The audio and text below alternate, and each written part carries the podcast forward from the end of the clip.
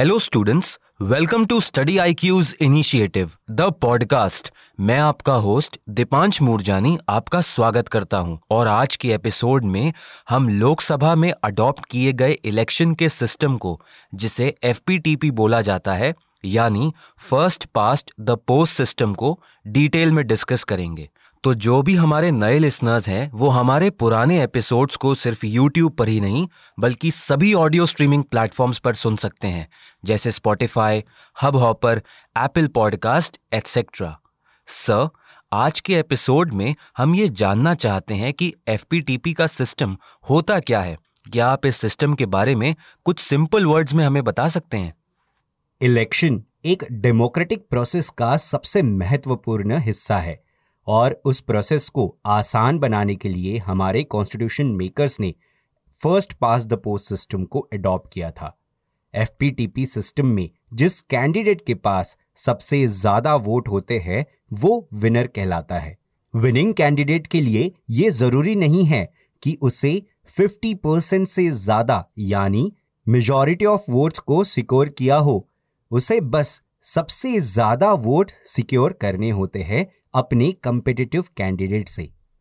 Electoral race में जो candidate दूसरे कैंडिडेट से आगे हो जाए और वो विनिंग नंबर्स को सबसे पहले क्रॉस कर जाए, उसे विनर बोला जाता है। इस मेथड को प्लूरलिटी सिस्टम भी बोला गया है और इसी मेथड को हमारे कॉन्स्टिट्यूशन में as a election method prescribe किया गया है। इस मेथड में लूजिंग पार्ट के द्वारा सिक्योर किए जाने वाले वोट्स को वेस्ट बोला जाता है। एग्ज़ाम्पल सपोज़ किसी भी पार्टी को टोटल वोट्स का 25 परसेंट वोट मिल जाता है। हालाँकि दूसरी पार्टी को 25 परसेंट से भी कम परसेंटेज ऑफ़ वोट्स मिलते हैं। इस केस में वो पार्टी जिसके पास सिर्फ़ 25 परसेंट वोट है, वो विनर कहलाता है। इस सिस्टम के साथ एक इशू सामने आता है कि हमेशा कुछ ग्रुप ऑफ़ इंडिविजुअल्स ऐसे रह जाएँगे जिनको पावर में कभी शेयर नहीं मिल पाएगा। जब कॉन्स्टिट्यूशन को ड्राफ्ट किया जा रहा था तो बहुत सारे मेंबर्स ने प्रोपोर्शनल रिप्रेजेंटेशन के सिस्टम को कंसिडर किया था। लेकिन एफपीटीपी के सिस्टम को इवेंचुअली अडॉप्ट किया गया। इसका सबसे महत्वपूर्ण कारण यह था कि फ्रैगमेंटेड लेजिस्लेचर की केस अवॉइड की जा सके और स्टेबल गवर्नमेंट के फॉर्मेशन को फैसिलिटेट किया जा सके। हमारी कंट्री में प्रेसिडेंट वाइस प्रेसिडेंट और मेंबर्स ऑफ़ राज्यसभा और members of state legislative council के इलेक्शन में एफपीटीपी के सिस्टम को नहीं, बल्कि प्रोपोर्शनल रिप्रेजेंटेशन के सिस्टम को अडॉप्ट किया गया है। सर स्टूडेंट्स के लिए यह ज़रूरी होता है कि वो किसी भी टॉपिक के सभी एस्पेक्ट्स को स्टडी करें। तो एफपीटीपी सिस्टम के जो मेरिट्स हैं और डी मेरिट्स हैं, क्या आप उनके बारे में हमें सिंपल वर्ड्स में कुछ बता सकते हैं? जैसे कि मैंने पहले मेंशन किया था कि एफपीटीपी सिस्टम के कुछ फ़ायदे और नुकसान भी है। पहले हम मेरिट्स की बात करते हैं। एफपीटीपी का सिस्टम सिंपल होता है और कैंडिडेट्स इस सिस्टम को इजीली समझ सकते हैं और इसी के साथ जो इलेक्टोरल वोट्स है और वो इलेक्टोरल पॉपुलेशन है, उस सिस्टम को आसानी से समझ सकती है। नेक्स्ट मेरिट ये है कि एफपीटीपी सिस्टम में स्टेबिलिटी को प्रमोट किया जाता है। और जब कोई मेजॉरिटी पार्टी अपने गवर्नमेंट फॉर्म करती है तो डिसाइसिवनेस के साथ परफॉर्म कर पाती है और इंस्टेबिलिटी को पीछे छोड़ देती है। इसका अगला मेरिट यह है कि एफपीटीपी का सिस्टम वोटर्स को यह फ्रीडम देता है कि वो डिफरेंट पॉलिटिकल पार्टीज़ के बीच चूज़ कर सके और उनके पास उनकी परफॉर्मेंस को एसेस करने का भी एक ओपिनियन या ऑप्शन होता है। नेक्स्ट फ़ायदा एफपीटीपी सिस्टम का यह है कि ब्रॉड पार्टिसिपेशन को एफपीटीपी सिस्टम एनकरेज करता है और इस सिस्टम में ज़्यादा पॉलिटिकल पार्टीज़ पार्टिसिपेट करती है और ज़्यादा कैंडिडेट्स भी पार्टिसिपेट कर सकते हैं at a one time FPTP का सिस्टम वोटर्स और कैंडिडेट के बीच एक कनेक्टिंग लिंक का काम करता है और इस तरह के सिस्टम में पॉलिटिकल रिप्रेजेंटेटिव्स को ये इंश्योर करना पड़ता है कि वो वोटर्स को सेटिस्फाई करते रहे और उनकी पॉलिसीज़ सिटीजन सेंट्रिक हो। इसके कारण उनकी और सिटीजन्स के बीच में अकाउंटेबिलिटी की लिंक बहुत ज़्यादा स्ट्रांग हो जाती है। सर हमने सभी मेरिट्स को तो समझ लिया लेकिन क्या आप डीमेरिट्स को भी हमारे लिए एक्सप्लेन कर सकते हैं? अब हम एफ़ के कुछ डीमेरिट्स को समझने की कोशिश करते हैं। पहला डीमेरिट यह है कि जो वेस्टेज ऑफ़ वोट्स है, वो कंसिडर नहीं किए जाते in the formation of government और in the winnability of that candidate जो कैंडिडेट विनर नहीं होता, उसके द्वारा सिक्योर किए गए सभी वोट्स एक तरीके से वेस्ट हो जाते हैं और वो कैंडिडेट्स अपनी वॉइसेस को, अपनी डिमांड्स को लेजिस्लेचर में नहीं रख पाते। नेक्स्ट डीमेरिट ये है कि एफपीटीपी का सिस्टम कास्ट रिलीजन इथनिसिटी को एनकरेज भी कर सकता है। और इतना ही नहीं, इस तरह के सिस्टम में स्मॉल और रीजनल पार्टीज़ पार्लियामेंट में पार्टिसिपेट नहीं कर पाती। नेक्स्ट डीमेरिट यह है कि विनिंग पार्टी बिना मेजॉरिटी ऑफ़ वोट सिक्योर करे पावर में आ सकती है। फॉर एग्ज़ाम्पल अगर किसी इलेक्शन में किसी पार्टी ने 20 to 26 percent of total vote secure किया और दूसरी पार्टी ने उससे कम वोट सिक्योर किया है तो वो पार्टी जिसने 20 से 26 परसेंट वोट सिक्योर किए हैं, वो विनर हो जाती है।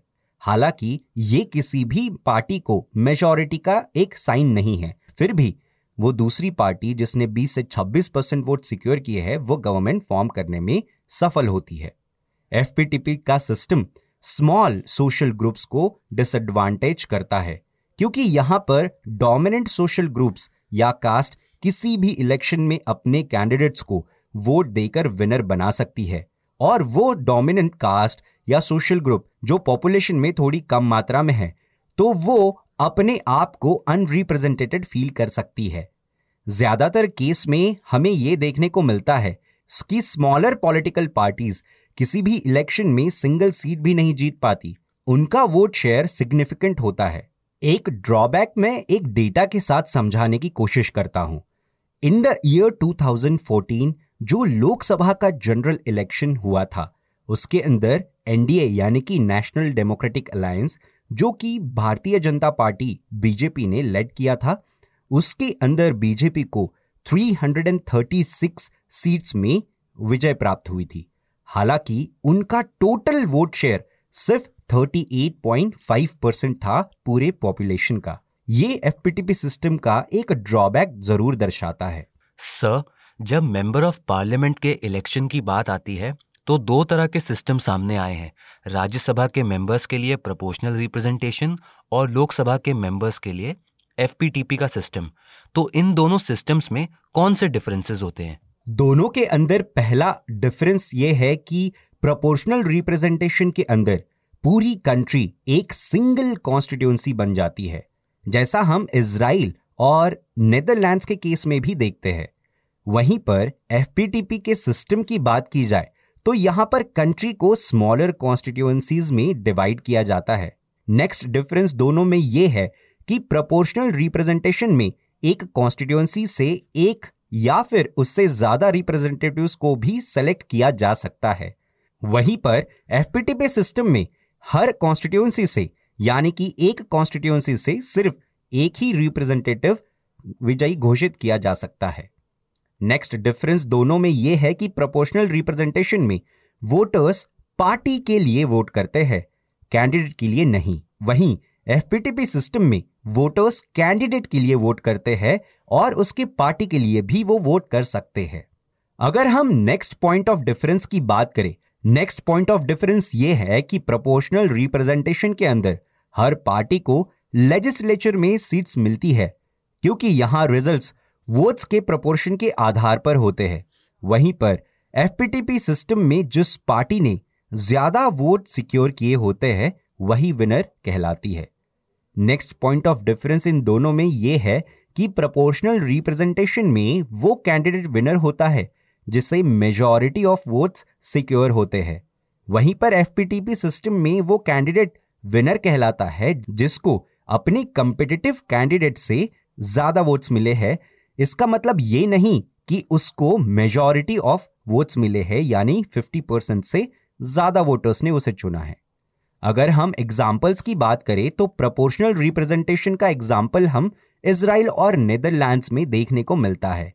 वहीं पर एफपीटीपी सिस्टम का एग्ज़ाम्पल हमें यूके इंडिया ऐसी कंट्रीज़ में देखने को मिलता है। सर जैसे अभी आपने एफ़ के सिस्टम के कुछ डीमेरिट्स को डिस्कस किया था तो क्या आप कुछ ऐसे पॉइंट्स बता सकते हैं जिनके माध्यम से स्टूडेंट्स ये समझ सकें कि एफपीटीपी के सिस्टम को कैसे इम्प्रूव किया जा सकता है? FPTP system with a preference rule system को इंट्रोड्यूस किया जा सकता है। जैसे कि ऑस्ट्रेलिया के इलेक्टोरल सिस्टम में फ़र्स्ट चॉइस पार्टी जिससे पॉपुलैरिटी वोट शेयर रिसीव हुआ है, वो second third choices of voters के प्रोग्रेस के साथ अटैच्ड होते हैं। दूसरा वे फॉरवर्ड ये हो सकता है कि पॉलिटिकल सिस्टम के अंदर एडिक्वेटली कंपेटिटिवनेस को इंट्रोड्यूस किया जा सके। इसके एस्पेक्ट्स जो एफपीटीपी सिस्टम में पॉलिटिकली न्यूट्रलाइज हो, जहाँ पर ऐसा करने से एफपीटीपी सिस्टम का जो ड्रॉबैक है, जो कि पॉलिटिकली न्यूट्रलाइज ना होने का दर्शाता है, वहाँ पर हम उसे ओवरलुक कर सकते हैं और ऐसा हो सकता है कि ऐसे कॉम्पिटिटिवनेस बढ़ने के कारण किसी एक पार्टी को मेजोरिटी ऑफ़ वोट शेयर मिल सकते हैं।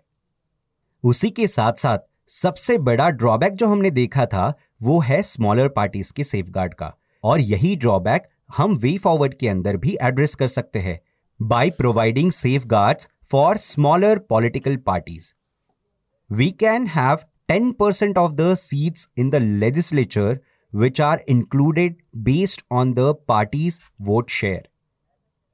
ऐसा करने से स्मॉलर पॉलिटिकल पार्टीज़ का इंटरेस्ट भी सर्व हो सकता है।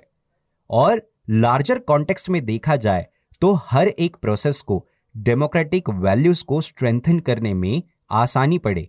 इस वजह से हमें हमेशा ब्रेनस्टॉर्म करते रहना चाहिए, ताकि हमारी डेमोक्रेटिक प्रोसेस इलेक्शन की प्रोसेस स्ट्रेंथन हो day by day sir thank you for giving us the information dear listeners आज के पॉडकास्ट को हम यहीं पर कंक्लूड करते हैं। नेक्स्ट एपिसोड में एक नए टॉपिक के साथ हम फिर से आपसे कनेक्ट करेंगे।